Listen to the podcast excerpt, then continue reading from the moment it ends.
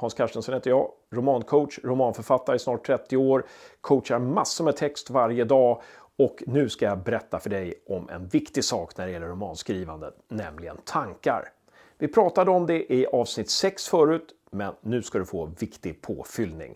Men innan dess, ta och prenumerera så missar du inga avsnitt. Då ska vi prata om mm, tankar.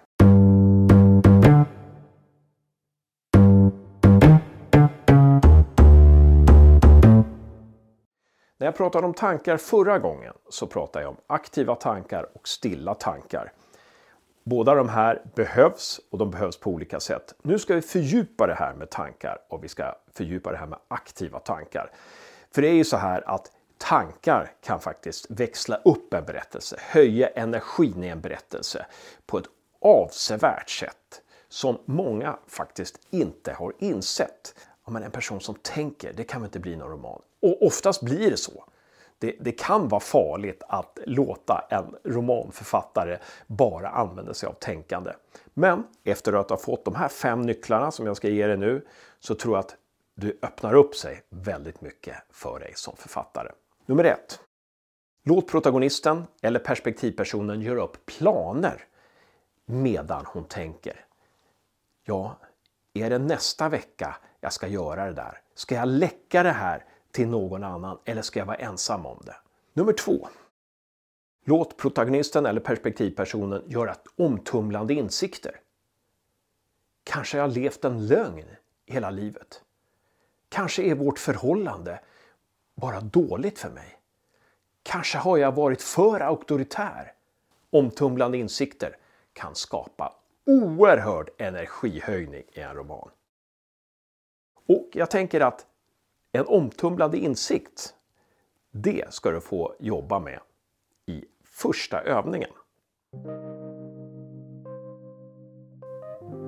Låt karaktären här nere få en omtumlande insikt. Jag sitter i baksätet. Mamma kör. Syran sitter bredvid mamma. När jag blir stor ska jag också få sitta där fram. Snart är vi framme hos mormor.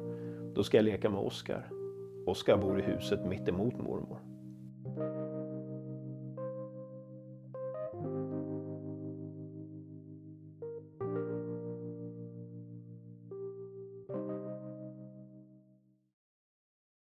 Nummer tre. Valsituationer. En karaktär som är i en valsituation är en väldigt intressant karaktär. Ska jag göra så eller ska jag inte göra så?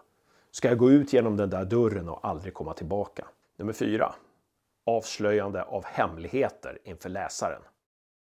En karaktär som plötsligt avslöjar en hemlighet inför läsaren blir ju väldigt intressant. Och graden på vad den här hemligheten är kan ju få oerhörda konsekvenser för handlingen framöver. Jag sa att jag hade läkarlegitimation.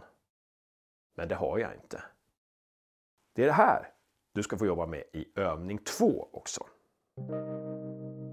Låt karaktären här nere avslöja en hemlighet inför läsaren. Jag gillar att cykla. Ända sedan jag var barn har jag cyklat. Jag kunde vara ute i timmar. Pappa och mamma undrade ibland var jag var.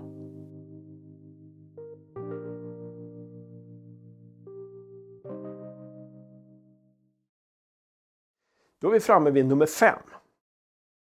En gnagande känsla av oro.